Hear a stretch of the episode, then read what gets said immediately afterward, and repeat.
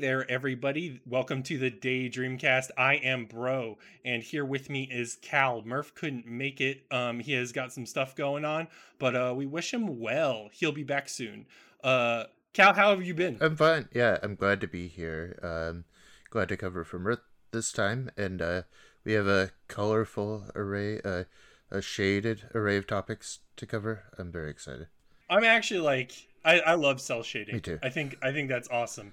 Um, I love I love specific art styles and all that. Well, we're, we're getting ahead of ourselves here. we're gonna start with uh chained echoes. Are you familiar with chained echoes at all? Not at all. I know it's a, it's labeled a JRPG. That's as much as I know. It looks fine.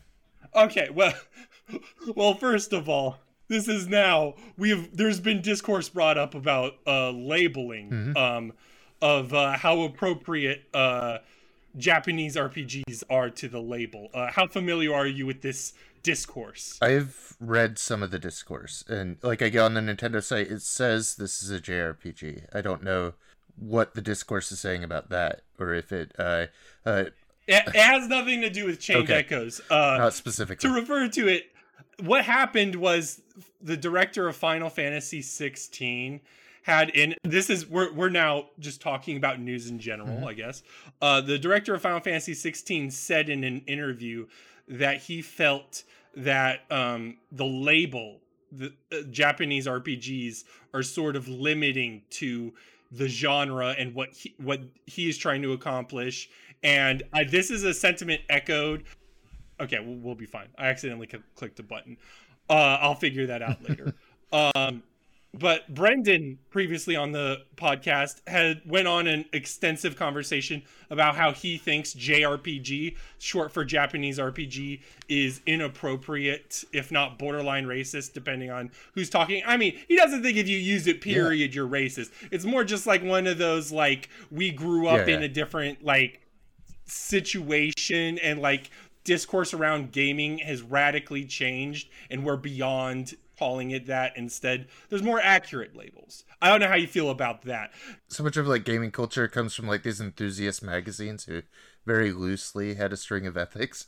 Uh, we we laugh when we talk about video game ethics, but uh, I I did read Brendan's discourse, and I think like his response is probably you know essentially my response. We don't have much regionality when we talk about like the platformer or uh, uh, maybe somewhat in the shooter. It's it's viewed uh, in a der- derogatory American way, possibly. Uh, during that same time period, the shooter was very uh, oh that's the Americans, you know, like uh, games that won't be sold in Germany, and just like this is a, a very Americanized, fetishized thing, like these Call of Duties, which is true. But I don't think it's a good idea to just separate it. Just JRPG, you know, CRPG was the uh, other definition, and why I think people started calling them JRPGs to separate it from the games being developed on Yeah. computers. And uh, I think Brendan had good definitions of like what was streamlined about the JRPGs and what uh, was flattened out uh, when uh, RPGs just became more prominent and marketable in a mainstream absolutely and to way. also address it like to talk about games journalism real quick there's also been like stuff of like x have you seen the x play clips do you remember it Hey there, guys. Brogan from the editing room here. I wanted to pin something really quick about this conversation because I yeah I messed up r- while recording and clicked a button. Um, so we jumped around the topic a little bit more than I wanted to for like just two big claims I want to talk about. I think the X Play clips are super racist, not just kind of racist or like I do think they are part of the time, but it's part of the time in like a harmful, toxic way, like the state of uh games journalism, but also like general entertainment. Like it felt very talk radio. It felt very uh early 2000s Howard Stern or late 90s Howard Stern or like whatever you saw on Spike TV at the time. So like in my head there's like no excuse um at the very least is there's no excuse for doubling down on it now which adam sessler did. He was like oh i don't regret anything we've done. It's like okay well you know you're not even like going hey man i fucked up the, the, the you know we we fucked up. We we we understand the issues now which is i think the reasonable take to have. Um the other thing i wanted to mention was that not only did brendan think about those like those outdated terms, but he also did think there were toxic actors actively using the JRPG label. Um, the outdated term and like era thing is like a frame of reference for good faith understanding. Like I don't think Cal is in a bad place when he refers to it as that. That's not where Brendan was coming from. But there are absolutely bad actors that push a negative view on RPGs because they are from Japan and separate what they don't like into that bubble. And then anything from those that they do like just gets co-opted into what they eventually consider to be a normal RPG trope. Um, and I agree with that take uh, wholeheartedly. Um, I don't think Cal disagrees either, but it was more just like it, you know, we weren't, we just didn't say it out loud. And in editing, I was like, I should clear this up, make sure everything is crystal. So thanks everybody. Uh, on with the show. No, I, I, I saw it was going around, but I as like an avid X play avoider. Uh, uh, I mean, I saw those guys at E3. Like I, I ran across them at a meeting, but uh, um, that's that's about my full influence. I was more of a Tommy Tallarico guy. Oh well, uh, I don't so. think that panned out either. I think. I think oh shit! The... Did something happen? no comments. No comments, man. Um, but no, the the X thing also goes into like you know when people call Japanese culture weird, or like like you know when people would talk about Katamari Damacy and be like, oh, that's a mm-hmm. weird game in like a very Japanesey way. And it's like, oh, this yeah. is this is low key a little bit racist or insensitive. You know what I mean? Instead of taking it as is or understanding the intentions the developer had.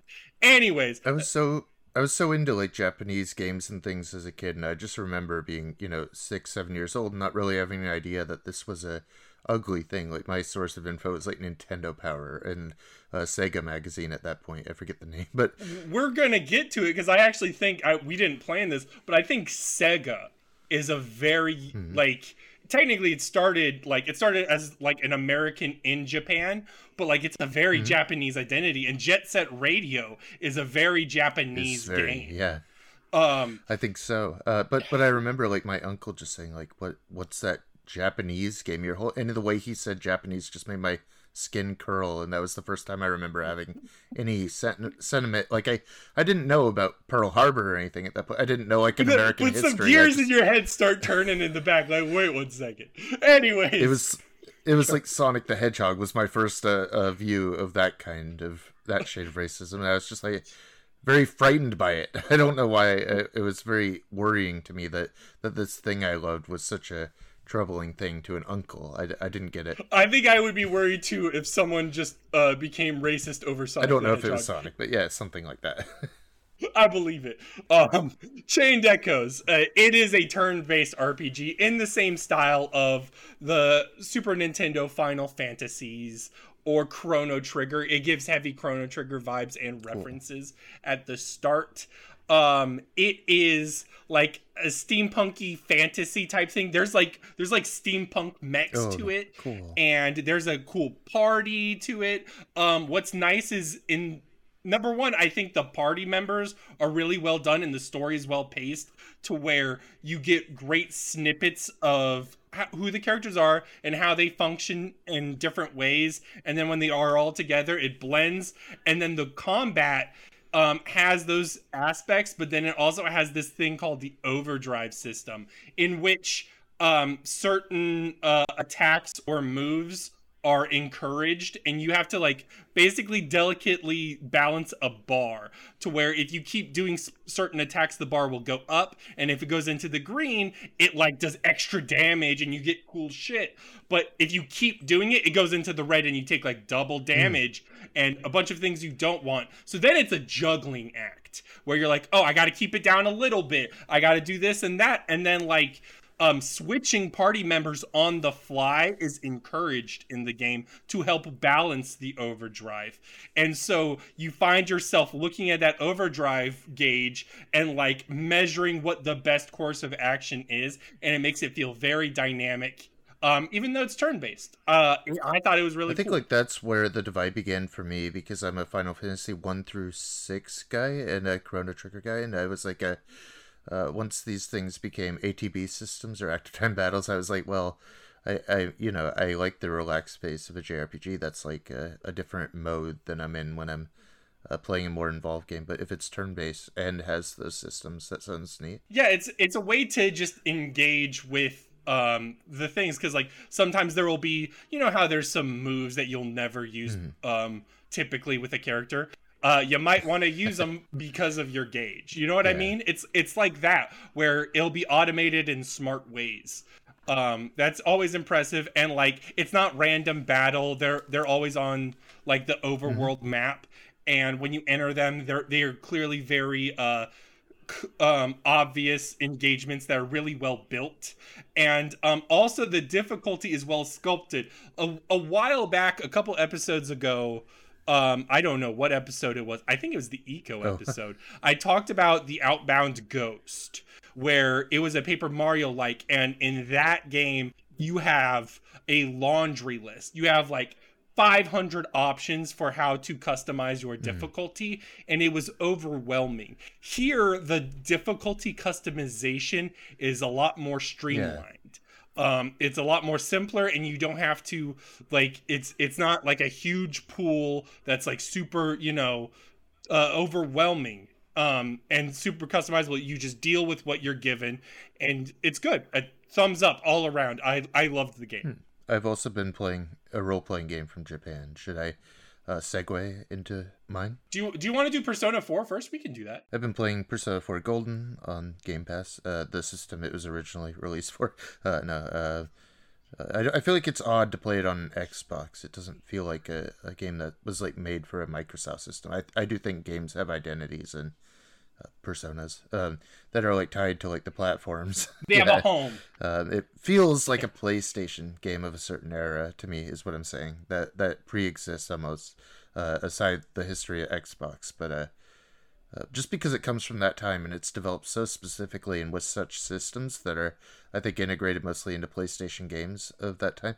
Um, oh yeah, no, I, I totally okay. I see where you're coming from. Where it, it feels like a PlayStation yes, 2 RPG. exactly. Yeah, uh, yeah, uh, something between like a Dreamcast, you know, like a you know Dreamcast or PS2 RPG, which is kind of like my uh, zone of tolerance. Like I say, I'm not going to get into like an active time battle system, but uh, something like this I think really works for me. Um, I'm not far enough to really speak to like a game that's so spoken about on the internet. I'm afraid to like uh, say something. Um, dumb about a game that uh, has so much intelligent conversation about it already.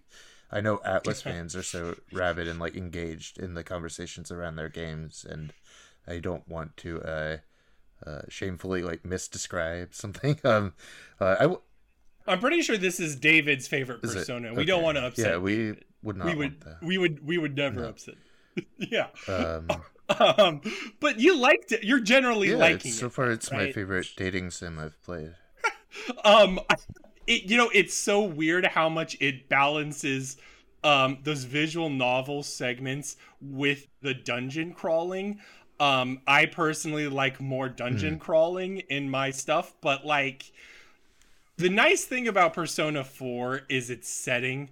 Oh, yeah. You know what I mean? It's that small town serial killer Twin Peaks vibe. But also, you know I, as I've been reading these uh, the Ring novels for our, for our other podcasts about a uh, horror movie book adaptations, I've realized that it also has that kind of psychic projection into um, technology and like a fear of technology lens through like a Japanese overdevelopment of like technological centers or something, uh, but but also like put down like yeah. into a small town and uh, really um, as you say like the size of like those components i think they work well together. I haven't quite figured out all the systems. I'm I'm like combining personas and not really knowing why or what they do. Um, I'm just trying to uh, protect the daughter at all costs. I, I really just want to like have like a, a forward like protective dad relationship with her, and then it's like making me abandon her at home for every activity I possibly do. Um, I have mixed feelings.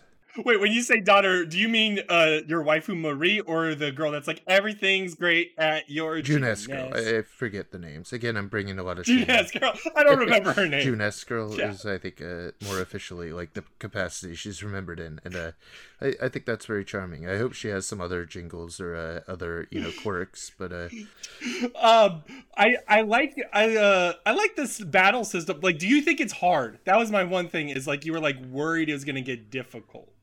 Have um, you have you hit those points yet? Because like to me, the game is like pretty much rock paper scissors. I mean that yeah. that combining thing. What you're doing in the Velvet Room is, is you're combining two things and just seeing if you get um you're seeing if you get a new one or whatever. You don't have to interact with those systems. Those are systems to ensure that you have what you need in okay. your collection of personas. uh I don't know if it if it's called a Reaper or something. I I had one of those like invincible guys like come down where I realized like, that's not normal. I'm shocked that happened. Yeah, I I guess David says he's played through whole playthroughs where that doesn't happen, and I yeah. got him on my second chance at a dungeon. Um, so uh, I I was very shocked by like that that sudden rise in difficulty. That was a um not you know analogous to the rest of the game, but I I, I do find like the systems are well balanced. I um I'm I guess I'm fearful like in a, a RPG I I always end up being a healer even though that's not the class I want to play because I'm so afraid of my party dying that I'm I'm just like paralyzed by a fear of restarting things. Uh it's not oh, as punishing. Oh, you see, as I thought it oh, see, you'd be terrified. You want to know a dark secret? Persona 3, you can't control your party members. Oh shit. Yeah, I, actually I don't want to. I I want them to kind of operate on their own. I'm I'm afraid that I have too much control and I'm not focused on it. Um, there so, you go. So like I no, set them fair. to healer and they're not doing it, and I'm like, well then that makes me the healer. Um, so then I'm like dealing with a pixie when I want to be using my Valkyrie, which I'm really a fan of. Uh, but then I evolved my Valkyrie into like an archangel. I don't know how I feel about any of that. Um, but yeah, I'm building social links. I'm I'm having a productive social lifestyle. It fills in a gap uh, of things. Um, and I realized you, you, you, you, missed high school life. You're like, oh wait, this happened eons ago. I was just going to say I'm so divorced from like that period of life, but you know now, uh, you know, almost half my life is out of school, and it's like uh, hard for me to kind of associate that with myself or, or role play that again because I I try to lead a student free lifestyle, which is a you know. No, that's fair. No. Uh, my daughter's a student totally. and like the only student I like engage with. So. No, I agree. Um. All right. Okay. Um. You know. You know the thing. We're gonna go into this because this was the segue I was thinking of. Was mm. um, Persona Four reminded me like. I, I liked its setting and I liked its characters. I liked that feeling of a murder mystery in a small town. I think yeah. I think and especially when it's like the fragile teenagers. Yeah. Um and I I think I want to revisit Persona 4 again after I I I, I studied finally uh an anime called JoJo's Bizarre Adventure. Uh, oh, okay. a story thing. Yeah, this is where we're going with this. In case you're curious, there is an there is a chapter four of JoJo's Bizarre Adventure is a lot like Persona Four, where it's a small town with a bunch of teenagers trying mm. to uncover the mystery of a serial killer, and um, this this is this is all a lead in to say I am now playing JoJo's All Star Battle R, the fighting game based on the anime. Okay, I was I was pretty big into like the Dreamcast JoJo's Bizarre Adventure. I guess that's like my only intro, even into like these characters or what's going on there. Is it, it has like it a like fighting that? game legacy. I didn't know yeah. about this. Like Capcom was like super big into these JoJo fighters. Like I, I just had no idea. They're cool, and I like that because they have like the familiars or like the what do you call them? Like the shadow, the stands. Is that right? You got um, it. Yeah, they are called the stands. I would have taken or personas. You could have called them personas. yes, I like that connection. Um, I like the hyper stylization. Of course, we're talking about um, something like cell shading, and JoJo almost has that impression of 3D, 2D, but not quite. It, it, it, you know, because of the stands and uh, something kind of projecting out of your character like a multi-dimension in the fighting game. Um, Who do you like? Who's your Who's your guy in JoJo? Uh, this this also may say something about Jet Set Radio. I love the Boston Terrier, the Okay. dog Iggy. Um, he is he is the he is actually really awful in the game. He is dog shit, but but I like him for the personality. It's all about the pizzazz. Um, otherwise I play as Joseph, who is who does not have a stand, but is uh young Joseph in case that's not obvious.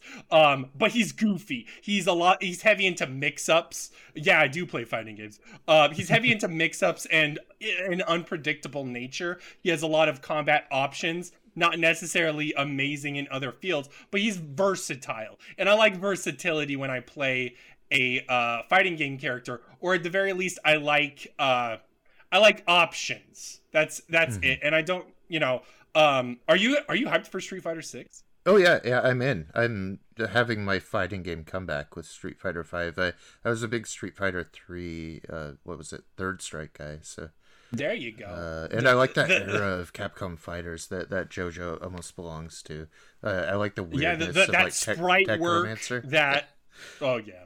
Um, what else? Power Stone is a weird one. Uh, I like all Yep, the odd yep. things they did. Uh, They did the X Men ones, Marvel versus Capcom. They did uh, Street Fighter versus SNK. I love all that stuff, man.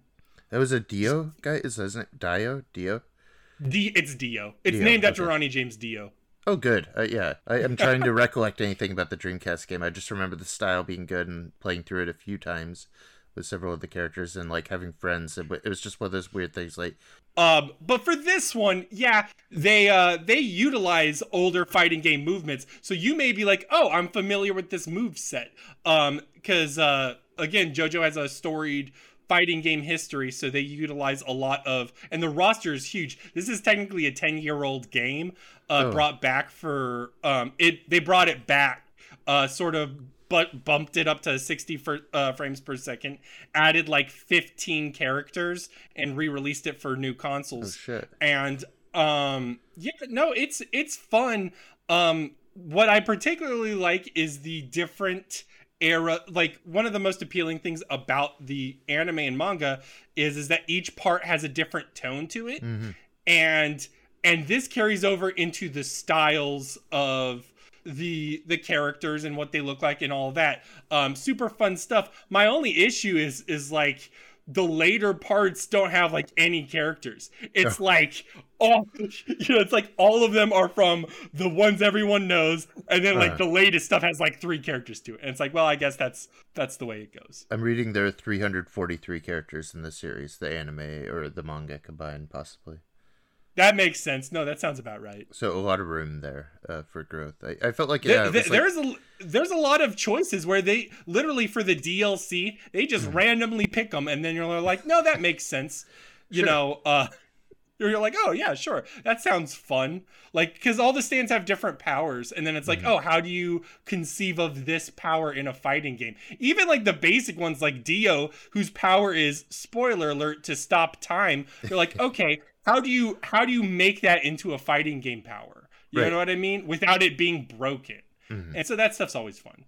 I think it just works well as a fighting game concept, something like a tag concept, but you have this other, you know, artier version of yourself that that could project from you. That's a good idea for a fighting game. There you go. Um, and again, the art style is really nice. I love it. There is one other game we want to talk about, and it also has. I think out of this list, it has the best art style. I think uh, going from you know uh, further Dreamcast concepts to like a, a game that you know feels almost emblematic of what we were talking about, which is like a, Japanese stylization and and cell shading being close to the anime. Uh, Hi-Fi Rush. Hi-Fi, Hi-Fi Rush feels like it feels like a a GameCube Xbox era game. It feels like it could go along with Jet Set Radio Future. Mhm. You know what I mean? Like it is it is beautiful. Um it, it's by a great studio. Um Shinji Mikami didn't direct or anything, but he consulted on it and worked with uh the team and it's it's what I like about it is it's a Devil May Cry action game, but it it recognizes the rhythms and is like, let's make the rhythm the game, and it's Hmm. just so great. It's good for yeah, like combo linking, and it also borrows, I think, more than you might expect from like indie modern music and like your first boss is like at nine inch nails it kind of develops from there and uh, you'll hear just pop music that you recognize and know about but also the ones implemented for the game are so close to the mechanics it all makes sense how it flows and uh, it's just a cool stylistic expression of yeah rhythm movement uh, animation um, I particularly enjoy. My favorite part of it was the uh, the world. So basically, um, whenever whenever you hit on beat to the song, uh, you do extra damage, and you always technically the animation always connects on beat. Mm-hmm. Um, so so visually, even me who is really bad at rhythm, visually I know when to hit it. I don't even need the metronome. I just know when to hit because of that combat rhythm. But then also that world design, all of the world little bits, the gears that turn, the pistons that fire are all based on the rhythm of the song playing. And to me, that is so immersive that I was able to connect with the game in a really positive way. It almost has just like one of those like so inherently satisfying like old video gamey concepts, which is just like he gets like a iPod like locked in his chest, just like through mechanical, you know, like steampunk ideas. It's just like, oh, like this is a part of him, and, and the movement, you know, makes sense now.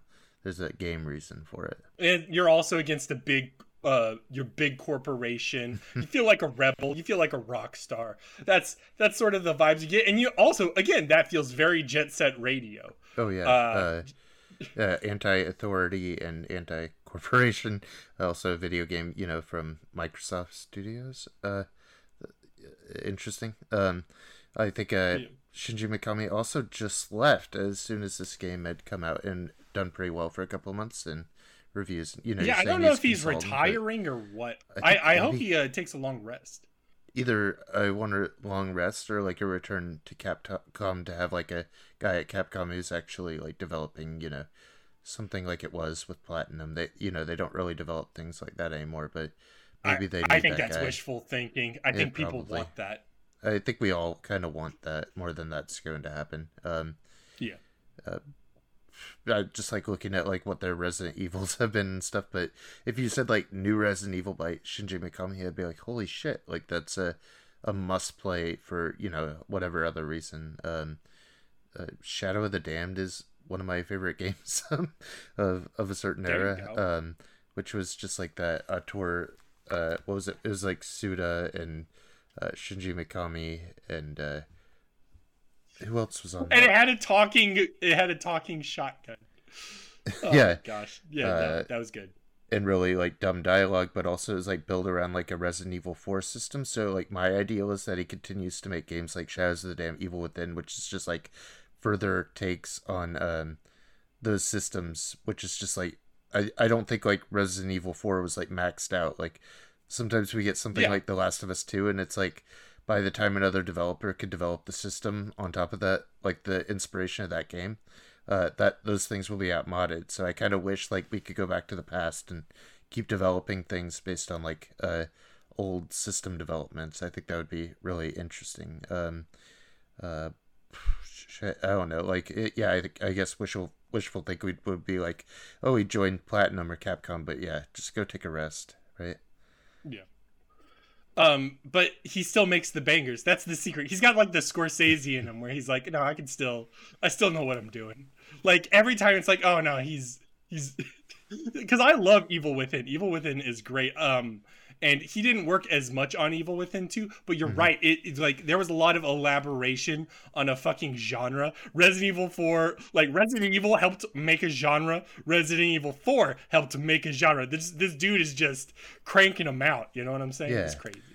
And I feel like once uh, Resident Evil split from that, I feel like it needs to go back. It's kind of gone back to some of those like dynamics of Resident Evil 2, a remake, uh, that kind of thing. But uh, Resident Evil 4 is like a whole nother system that I find very interesting still. Well, I mean, I think they also, not to get into Resident Evil too much, but mm-hmm. I think 5 and 6 was like not not where they wanted to go to say the least. No. Anyways, are you ready for the variety minute?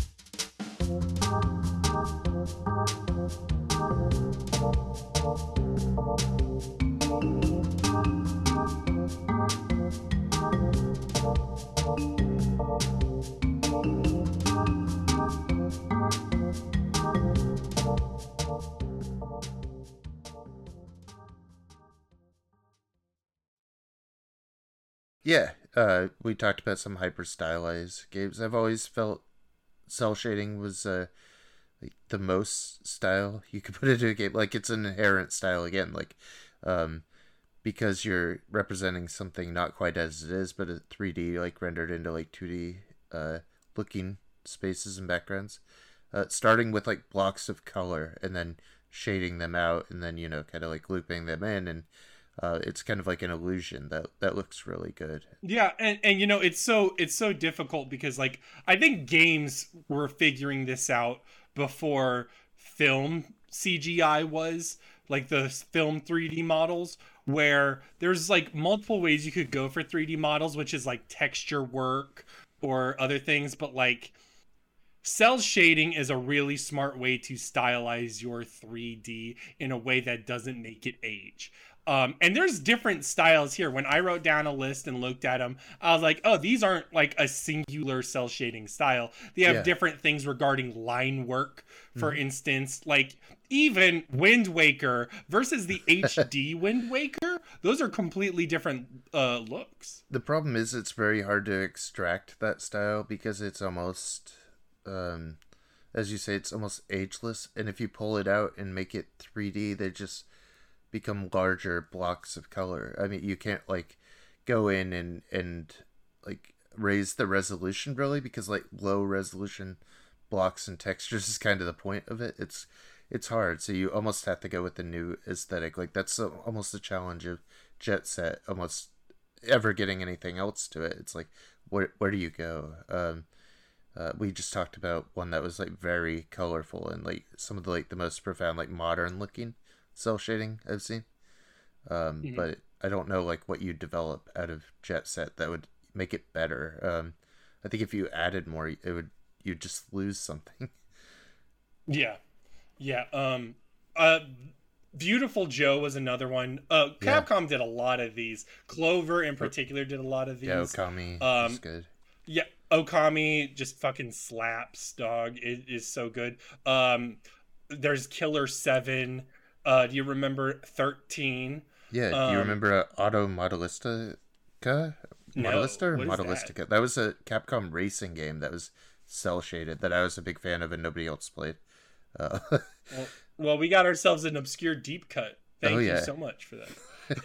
uh, that's, that's what you're here for. Um, there was also stuff like Mad World. Do you remember Mad World? Yeah, that was strange. That was strange that that happened.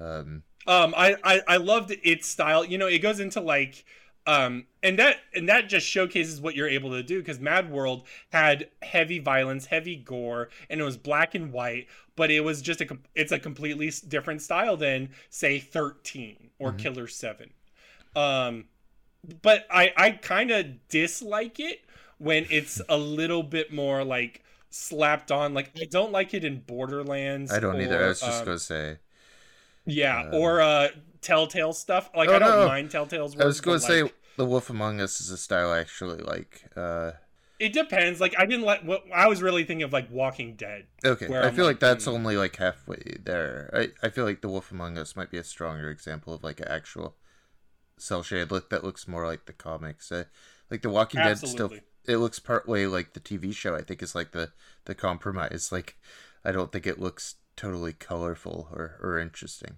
Uh, I think color color is an important aspect to consider when you do these styles. You know what I mean? Would you say like a Sly Cooper's kind of? Yeah, no, Sly Cooper definitely has these systems, and it's interesting because Sly Cooper Four sort of removed the sh- cell shading to yeah. be more high def. You know, we you just see a more general focus, and I think it misses out on so much by removing the cell shading. Um, uh, Dragon Ball Z Budokai was like one of the first fighting games I ever played. And nowadays we got like the Arc Systems games, we got Guilty Gear, we got fucking Dragon Ball Fighter Z, where these are highly stylized and focused, and they they have like weird uh they know that the camera's at a, at specific angles so then they build the models to the camera angles mm-hmm. that's like fascinating to me it's so interesting to me that we were talk we began this podcast about like a regionality of style and then we got to cell shading and the two examples we didn't like are the only non-Japanese examples that we named. like there's a there's a specific like regionality, maybe to uh, something about the way it plays into anime, and uh, this was like first developed as an anime style, so maybe more popularized in Japan. Like our cartoons did not look like uh, cell shaded games look, uh, right? Like in um, America. There, yeah, yeah. There's even like there's even times where you'll see them uh incorporate like uh you remember Ni no Kuni? Mm-hmm. Uh that's yeah. the uh that's the turn-based RPG level uh, five, uh on the yeah. on the yeah, PlayStation 3 uh Studio Ghibli uh or Ghibli whatever um mm-hmm. they they helped work on it and like you could see like it feels like a fucking Hayao Miyazaki movie when you're playing it and that feels great that's I like wow well yeah I can't think of like an amazing American example of a cell shaded game uh, cell damage. Sly uh, Cooper is technically American, okay, but yeah, it's yeah. not. Sly it's Cooper, not. It's not amazing. It's not like a whoa, you know. I picture that almost being like a Sony thing. Maybe I thought it was yeah more on the Japanese side, but yeah. Notably, notably, Sly Cooper does have like extended work because it is a Sony product. Um, it does have extensive work in Japan. Like mm-hmm. they they do like alternate intros and stuff for uh, promotion there. Um, yeah, you know. I just love it because it gives a game identity. And that's what's so important about any game. You know what I mean? Do you find it hard to follow in a system like 13 or say like Automatalistica where it's like a fast moving environment or um, you almost have to like frame the environment differently in Borderlands to like make it readable. Um, even in Jet Set, it's almost hard to read sometimes because everything's flattened. And then when it has too much detail around things, it's like a lot of outlines at once. Or uh, okay, if we're if we're gonna talk about difficulty reading, um, let's we can get into the game of the week if you want. Sure. Uh, my favorite video game of all time. Okay, wait, I gotta do the intro.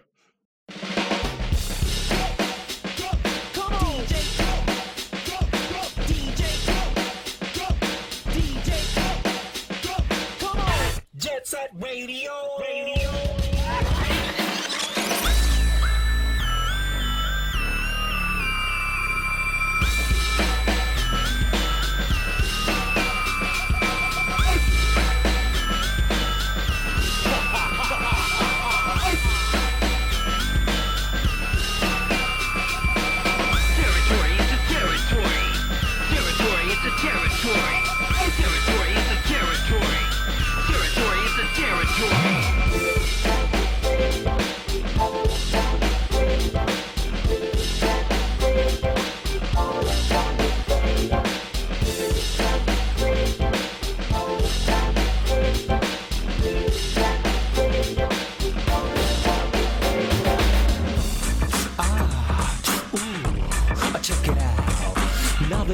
Feeling real tipsy, let me take you on a trip and roll with me. Where the brothers get their party on every day because we got to do that anyway. Hey, it's time to get on down. All right. This the game of the week this week is Jet Set Radio. Jet Set Radio is a 2000 game for the Dreamcast. Wait one second, Cal. We don't do Dreamcast games here. Is this the first? Technically, I looked it up technically Dino Crisis had a, a Dreamcast okay. version. Yeah, it wasn't but, mentioned. but we played the PS1 version of that. Um, Jet Set Radio is technically, and I would consider it the first Dreamcast game. And also, Panzer Dragoon was a Sega Saturn game. So okay, yeah, true. And then the oh yeah, no, my it. favorite video game. yeah. Um, but the development team Smilebit was a Sega studio formerly of developers who made Panzer Dragoon.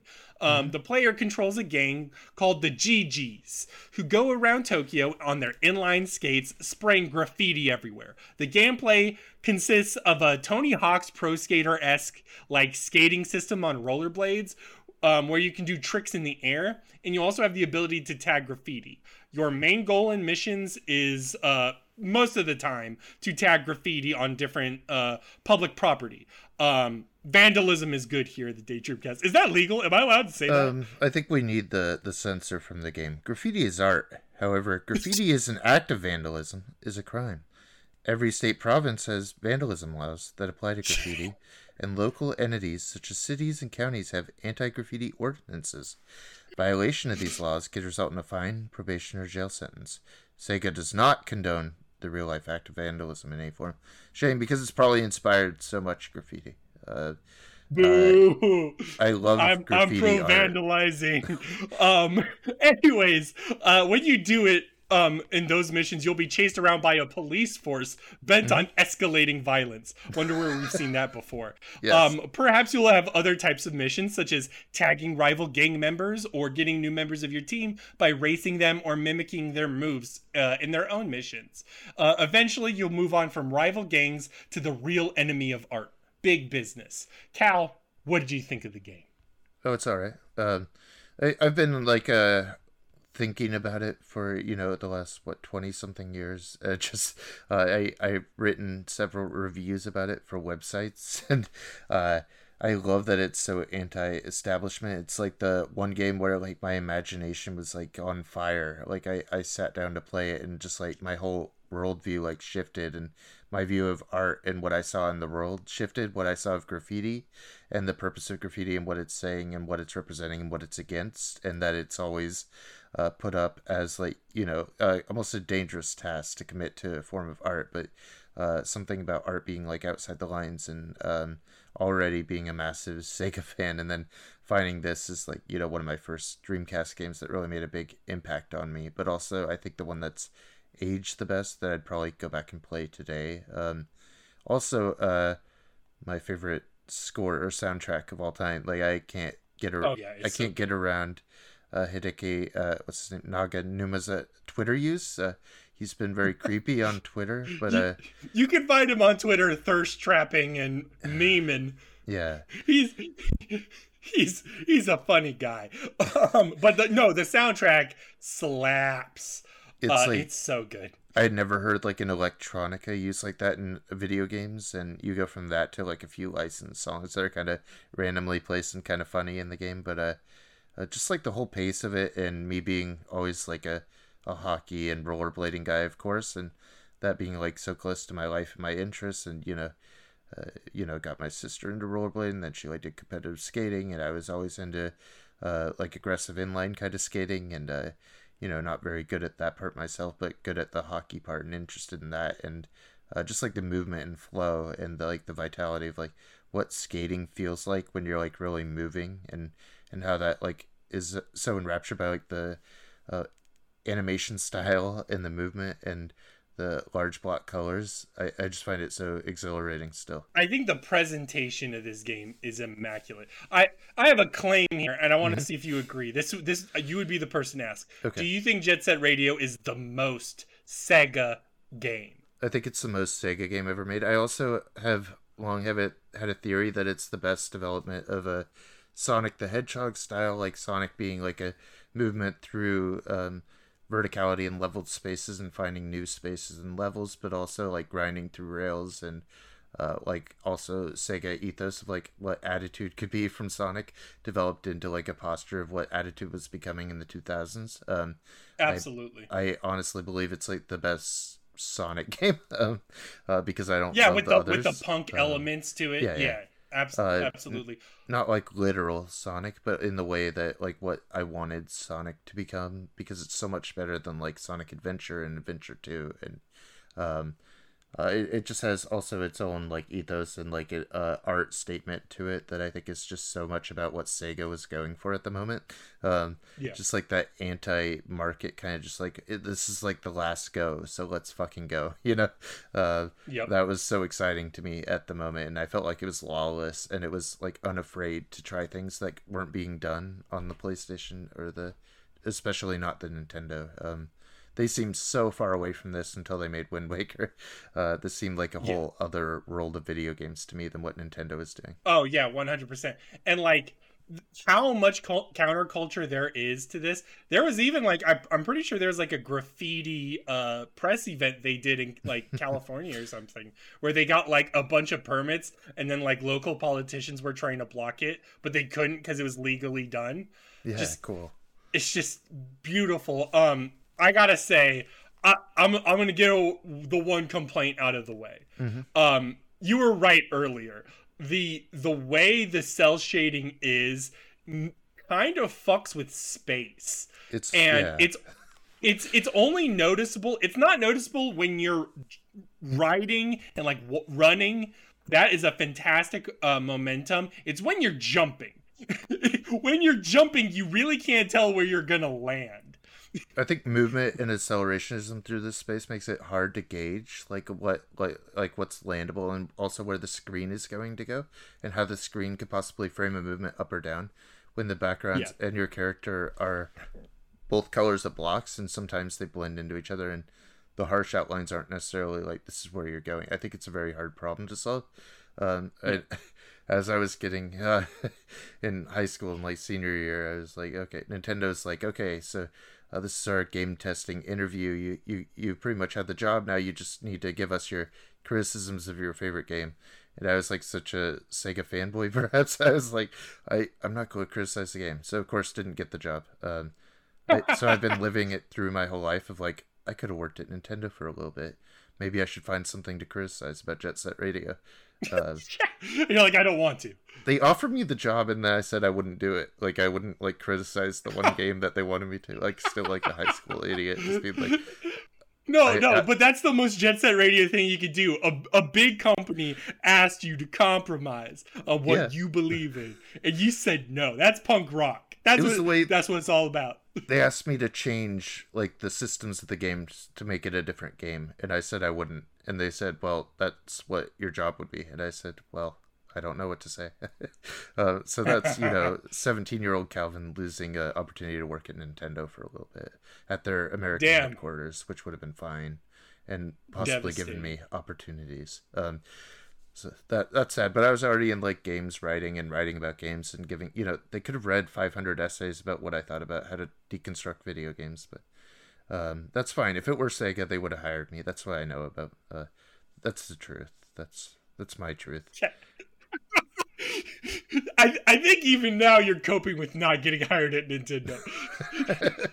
That's what this is all about. That's why I'm. here. yeah, Uh, this is a therapy session, man. Are you okay? yeah. I could be Uh, an uncle that works at Nintendo right now. but, Yeah, you could have been. Um, you could have been our source on the inside. Anyways, let's talk the about game Jet is horrible to play, isn't it? Like it, it feels like like really junky and like a, like there's like an odd like weightlessness like when the characters move up and down like in the environment it feels pretty bad but but then you're like on a rail and like suddenly your character's doing like uncontrollable things that you didn't exactly input and it feels like what Tony Hawk could have been if it were you know more um authentically stylized and interesting No, I totally agree. Now, yeah, it's so weird because it's like the one thing I would do is make it slightly more like Tony Hawk in terms of mm-hmm. like that sort of pacing. But even then, I think Tony Hawk has its own problems. Here, it's it's ultimately fine. What I like most about this level design, I like this level design more than Tony Hawk because the way the game works is it sort of funnels you into momentum sections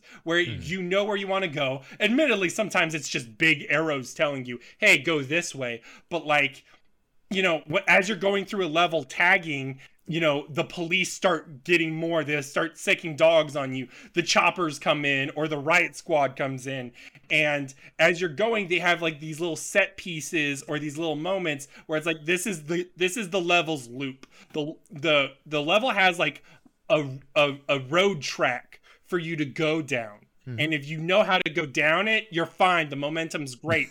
For me, it's really only not nailing it or um yeah, it's it's when I don't nail it that that everything grinds to a halt and when it grinds to a halt, it's not fun. Or like when you're going up a rail and then like there's no momentum to continue going up. Maybe the one thing to actually add is a boost mechanic that like Sonic games would later add where um yeah, where you would just have like a button real quick to give you a little burst of momentum. I remember just being on like the AOL message boards talking about like how to like loop infinite combos in these levels, and there's like some really interesting ways you could play around it.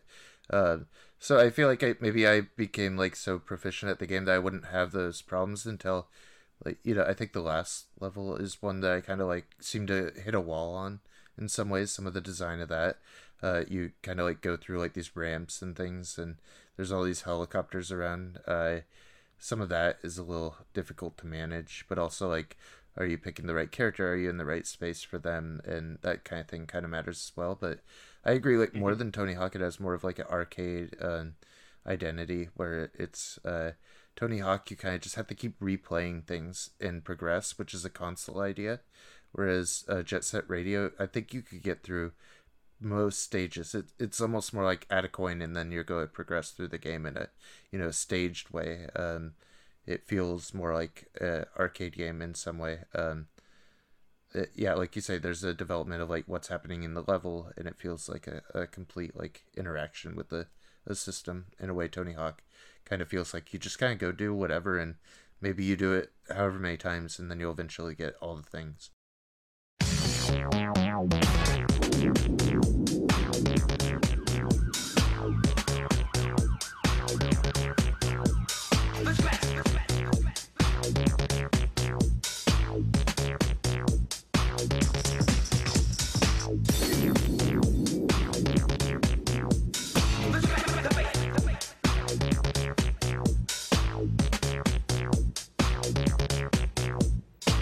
Shit.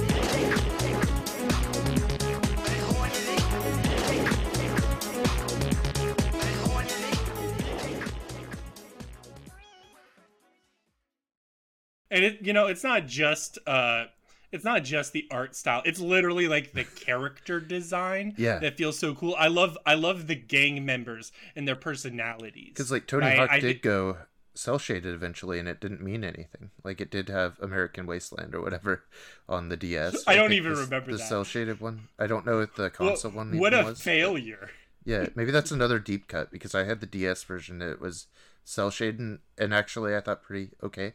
Uh, but I think the console there was also another. DS game to, to go back to the variety minute real Yeah. quick. They also do you remember the Grand Theft Auto that was cell shaded? Yes, that was yeah, the yeah, Chinatown Wars. Chinatown Wars, great. Yeah. Yeah. Um, have you played Yeah. Jet Set Radio on the Game Boy Advance?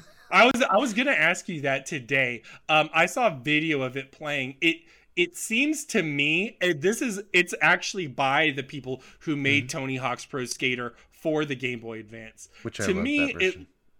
It looks like the best the best you could possibly do to make a Jet Set Radio for the Game Boy Advance, but that's not saying Mm-hmm. That's not lot. that great, yeah. Yeah. Because you have to abandon a lot to go isometric, and whereas uh, Yeah. Tony Hawk benefits a lot, I think, from going isometric. Jet Set Radio, I think, needs its like verticality and direct like behind the back. Like you, the characters, like you say, are so stylized, and the environments and this like technoscape of like these like Tokyo suburbs are so cool um, that you kind of just want to be in it. Um, you don't want to be above it. Oh, and and the other problem with the Game Boy Advance thing is just like there's not enough memory. There's not enough memory to support a, a good song list, and the GBA doesn't have a dedicated sound chip. So, the one of the core aspects to the game, one of the most essential things, is gone. Like is is like hindered. You know what I mean?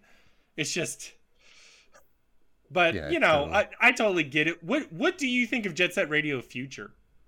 I'm I'm a big fan of it. Um, I own the email jetsetradio at hotmail, so if you have any questions about this franchise uh, continuing, you could send them on to me. Uh, Okay, all right. That's been my- Th- no, video game email for 20 years.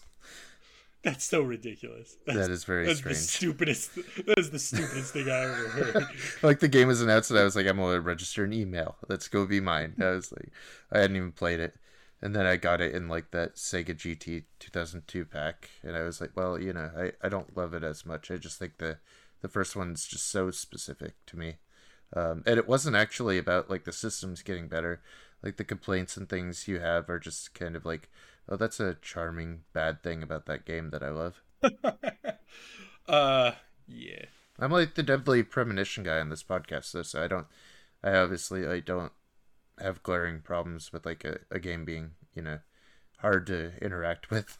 Yeah, no, that's uh that's fair. What I mean, I think I think we're all open to a little jank. You have to, you know, jank is a fine line, and I don't think Jet Set Radio has a lot of jank. It's just got a little jank. Yeah, Um, it just has enough like in the central systems that are make it difficult. Yeah. Um, but you know, it goes back to like I think what really helps is that level design because it's not only everything I just said about like the levels funneling momentum, but it's also the mission structure. The mission structure has you revisiting these levels multiple times Right. to sort of really familiarize yourself with an area, and the different districts have different like they take place at different times of day, so you have a lot of variety in visuals um, and personality in that way. So it's usually a breath of fresh air, whatever mission you're doing, even if you've played it uh, like 20 times before.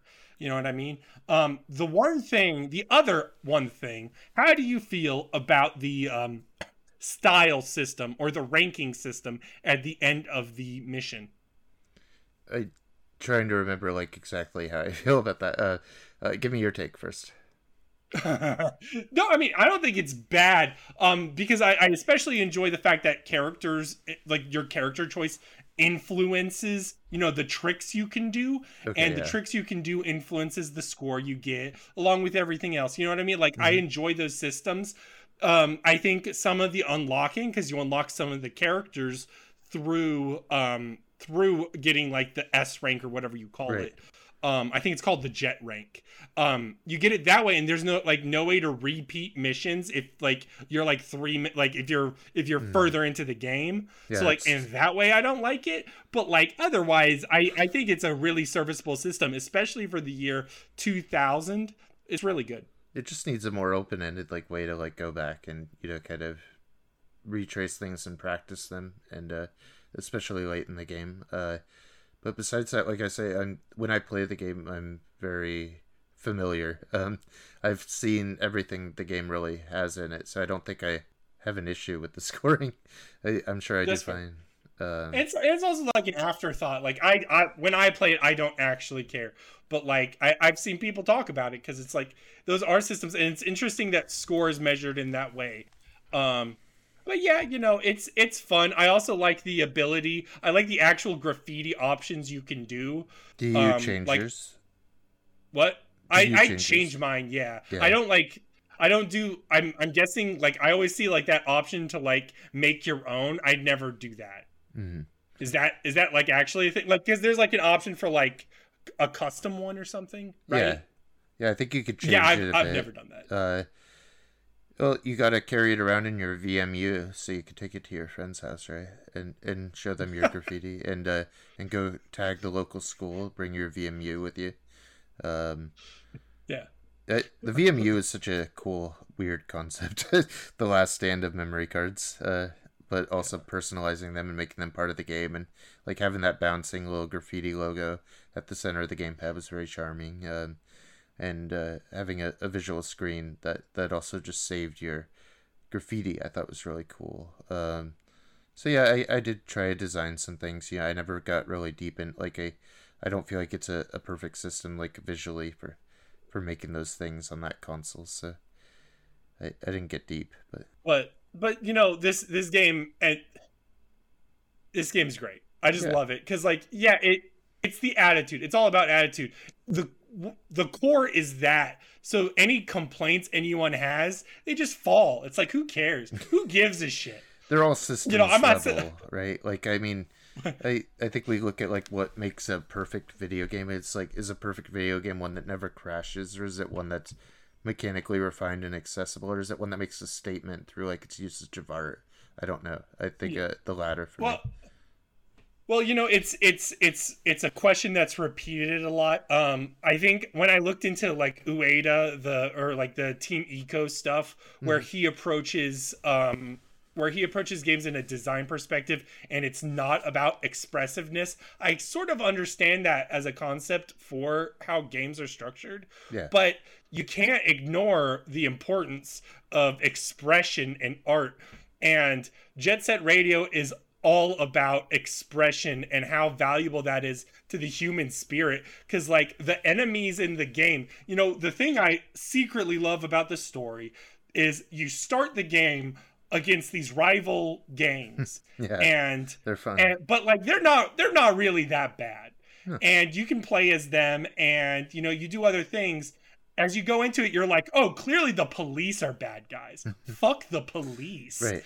and then by the end of the game you're fighting like record companies. You know what i mean? Yeah. like you're fighting a guy so obsessed with making money on this like weird record that he thinks has a demon in it. And by the end of the game it's like no he just wants a lot of money.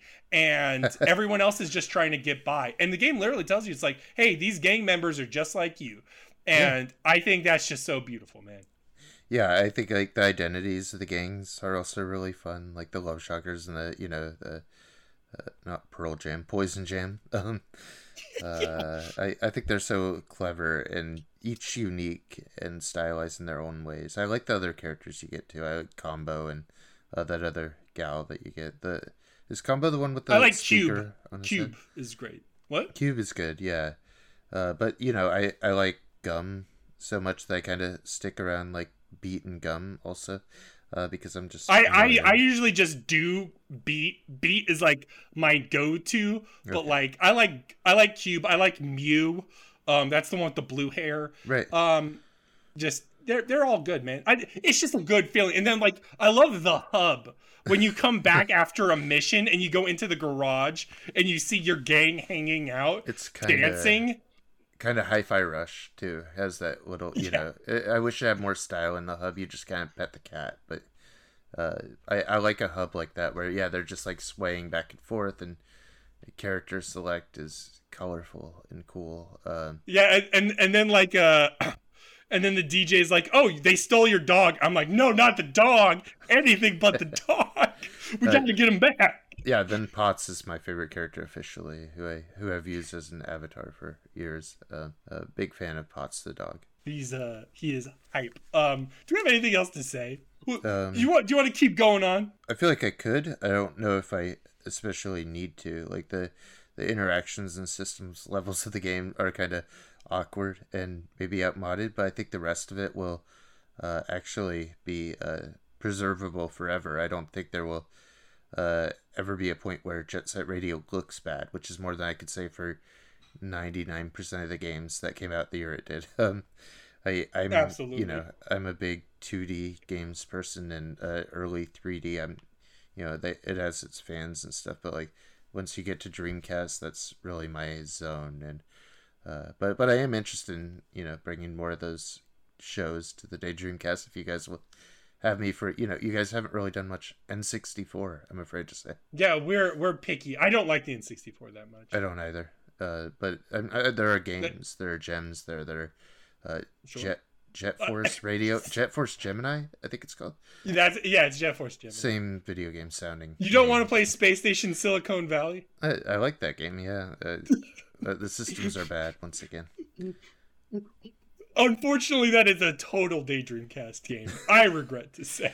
I do like it. I would be there. Um, there, there is heard it here stuff on the N64. I'm, I'm trying to think of like some outside game that would be funny to say, but uh, like there's uh that's a that's a problem. That's why I'm a Dreamcast guy. It's like the the games are so weird, and the N64 games were so boring, and I was I, w- I was so bored since the arcades went away, and Dreamcast is like here's one last burst of that. Uh, here's everything you like, all at once. I hope you enjoy it. It was like uh, video games were good for me for a little bit, and then I kind of uh, you know, had some thoughts about quitting the hobby for a long time after.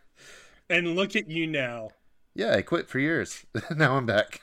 Now I'm back You're talking back. about the same games that uh that I was so interested in.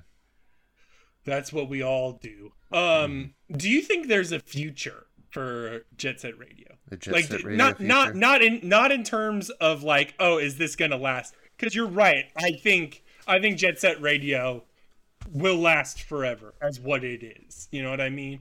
Um, I mean, like, do you think do you think Sega will revisit Jet Set Radio as a property? I think if they do it's time. Like there was there's been like I don't know how many games the last like five years where I'm like, that's all Jet Set Radio stuff. And and there was that game last year, like the Roller Dome or something. Oh yeah, that Yeah. Roller Dome game. Yeah, you know it's but- it's so shocking because like I think we take for granted how influential this game is. I don't know if this is yeah. necessarily the, I don't know if this is necessarily the first cell shaded game. It is. It is the first. Yeah. See, that's that yeah, that alone, but like all the other systems and its style and its presentation, like even if this game disappeared tomorrow, you can't you can't ignore the fingerprint of just Right. like everything else. Oh it's yeah. like yeah, you look at other games and you're like, this is Jet Set Radio. Yeah, I it's mean, trying it- to be Jet Set Radio. It inspired so many of my favorite games. Like we talked about Killer Seven. I'd come on for any podcast about Killer Seven. Uh, Beautiful Joe, another of my favorite games. Uh, yeah, that whole Clover Platinum footprint. We already talked about Mad World, and you know, like that whole No More Hero class of games. That's kind of my favorite aesthetic that games could have. Uh, so, uh, yeah, it it continues to kind of resonate and kind of pull like. Uh, um, I I see a lot of the stylization and other things, and uh, um, what was the uh, there was an Xbox game. Uh, what was it called? It was a open world uh, game, uh, very colorful. Um, do you know what that one was? Uh, Sunset Overdrive was a oh yeah, yeah, yeah, yeah, yeah. stuff like that seems No, to I have its play it. fingerprints all over it. I liked it. Uh, it did add a lot of the same like rail grinding and feeling to it. Um, so you experience it even in open world games. But yeah, I, I don't think they're going to bring it back, or they would right now. Okay, that's fair. No, I mean, but again, like you just see so much of it, like rail grinding.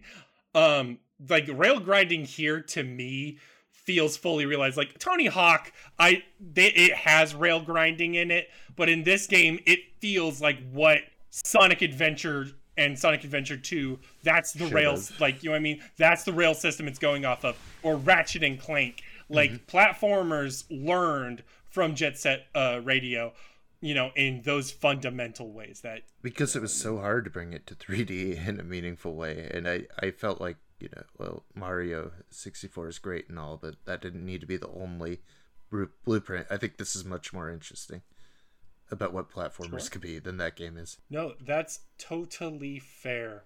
Um, all right, I think we are winding down. We are at the hour mark. Uh, Cal, where can we find you? thetwingeeks.com and on Twitter at the Twin Geeks and at Calvin Kemp. There you go. And you can find me at Brogan Chattin. And you can also email the Daydreamcast at daydreamcastinquiries. We also ha- at gmail.com. And we also have a YouTube channel. Now this will be on the YouTube channel. And I will have my own Jet Set Radio gameplay to feature. Oh, cool. Um, the next game is probably Dead Space. The because of the Oh. Murph situation, we had to delay Dead Space again, but it, in the cards, it's likely the next one. We'll Is see it what the new one or the uh, old version? Uh, the answer is both. Oh, uh, at the very least, Murph played the original. I played the original. Aradin, the guest for the episode, played the new, having played the original before. Okay. So we're yeah, it's gonna be multiple perspectives. I'm interested in it. I I enjoyed Dead Space. Um, it goes back to like Resident Evil 4 as like a an influence in the genre. Like to me, Dead Space is like the ultimate like first triple A game. Oh, this is what fucking everything came. You know what I mean? This is what this is what the genre is now. You know what I mean? And that comes from Resident Evil 4. Oh, Anyways, I didn't get to brag about my previous press credentials. I got a, I used to get to go hang out with the Dead Space team. That's that's my one brag for the That, episode. Uh, uh, but it didn't matter because you didn't get the Nintendo job. no, It didn't matter. it couldn't have mattered. Yeah, it would have been Yeah. a different life. yeah. We'd be here podcasting about what like what's a what's a fucking Nintendo game like Legend of Zelda Wind Waker. I don't want to play a Nintendo game. That's dumb. Who Yeah. plays Nintendo games? Children, I've never played a it, Nintendo. Yeah. Nintendo is for the children. I think uh, I think we're I think we're playing out. I think Okay, I need to go play Nintendo with my daughter. So take care.